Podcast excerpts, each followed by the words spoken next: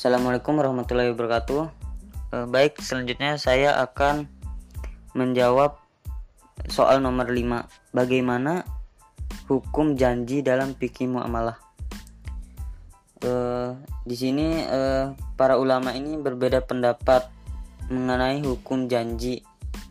Kalau menurut pendapat Malikiyah menyatakan eh, bahwa janji itu bersifat mengikat untuk dipenuhi apabila berkaitan dengan sebab dan eh, sebab tersebut ditegaskan dalam pernyataan janji atau ma'udfih tersebut.